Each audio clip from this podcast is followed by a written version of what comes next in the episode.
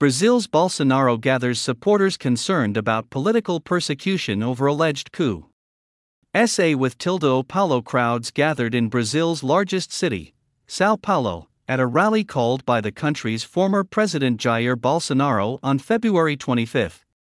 Official estimates haven't been made public, but Bolsonaro supporters estimate around 1 million people were present.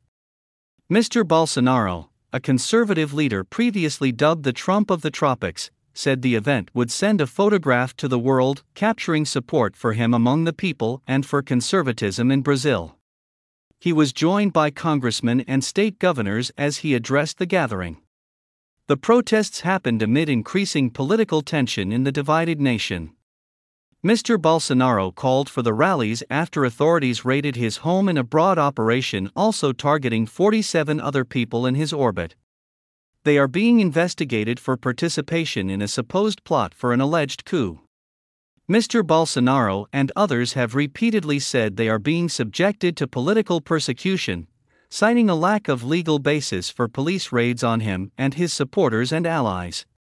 Left leaning local press outlets have speculated that his arrest is only a matter of time. The event was cited as a show of political force to gather votes for Mr. Bolsonaro's allies in Brazil's 2024 mayoral elections and a response to the allegations against him. With this photograph, we show that we can see a football team be champions with no fans, but we cannot understand how there's a president without people at his side, Mr. Bolsonaro said. The comment alluded to incumbent President Luiz Inácio Lula da Silva's smaller engagement. With a large following on social media, the former president is known for being able to gather large crowds. India based communications agency BCW India Group ranked Mr. Bolsonaro the most engaged leader in the world in an early 2022 analysis. Growing pressure. Mr. Bolsonaro was defeated by socialist Lula da Silva by a thin margin in Brazil's 2022 elections. The vote was controversial, and conservatives alleged a lack of transparency by authorities, with widespread protests starting immediately after Mr. Lula was declared victorious. The movement ended in tragedy with the storming of key government buildings on January 8, 2023, reminiscent of the January 6, 2021, U.S. Capitol breach. The January 8 riots in Brazil have been debated as the centerpiece of a supposed coup d'etat that Mr. Bolsonaro's critics allege he headed something the former president denies and again rebutted at the February 25 rally.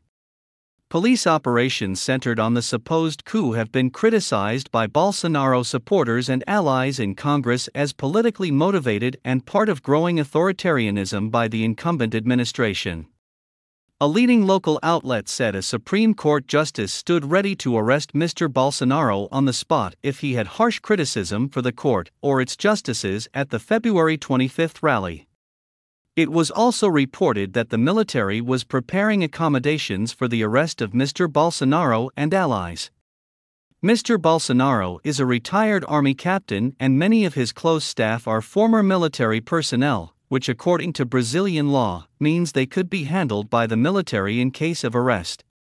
Conservative journalists and social media influencers have been targeted in similar fashion, with censorship and apprehension of their passports. The February 25 rally was the first right wing protest of this magnitude since the January 8 riots. Protesters told the Epoch Times it was about freedom and democracy. This country has been authoritarian for a while now. We already are under autocratic rule, under a completely totalitarian rule, Edson Francisco, a 54 year old teacher in the protests, said. I think January 8th was a trap, many were taken into a trap. I believe today could be a way for the people to be certain that we can indeed protest. No matter what, we have the Constitution which gives us the right to protest.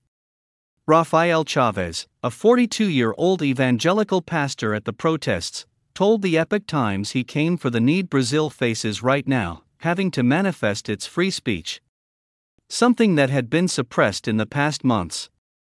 I won't say names, but it's due to certain members of certain institutions, Mr. Chavez said. I always ask God, the Brazilian people do not deserve to be living through this moment, when so few cause so much evil to all of us, Mr. Bolsonaro told the crowd. A diplomatic crisis. The event gained momentum in the days prior, as the Lula administration suffered one of the worst diplomatic crises in Brazil's history after the president compared Israel's operation in the Gaza Strip with World War II's Nazi Holocaust on February 18. The crisis led Israel's Prime Minister, Benjamin Netanyahu, to personally address the situation and publicly reprimand Mr. Lula. Israel's foreign minister took the Brazilian ambassador to the Holocaust Museum as a public gesture of rejection to Mr. Lula's words and demanded an apology, which Mr. Lula refused. Brazil is home to a large Jewish community and to about 42 million evangelical Christians who largely sympathize with Israel for religious motifs.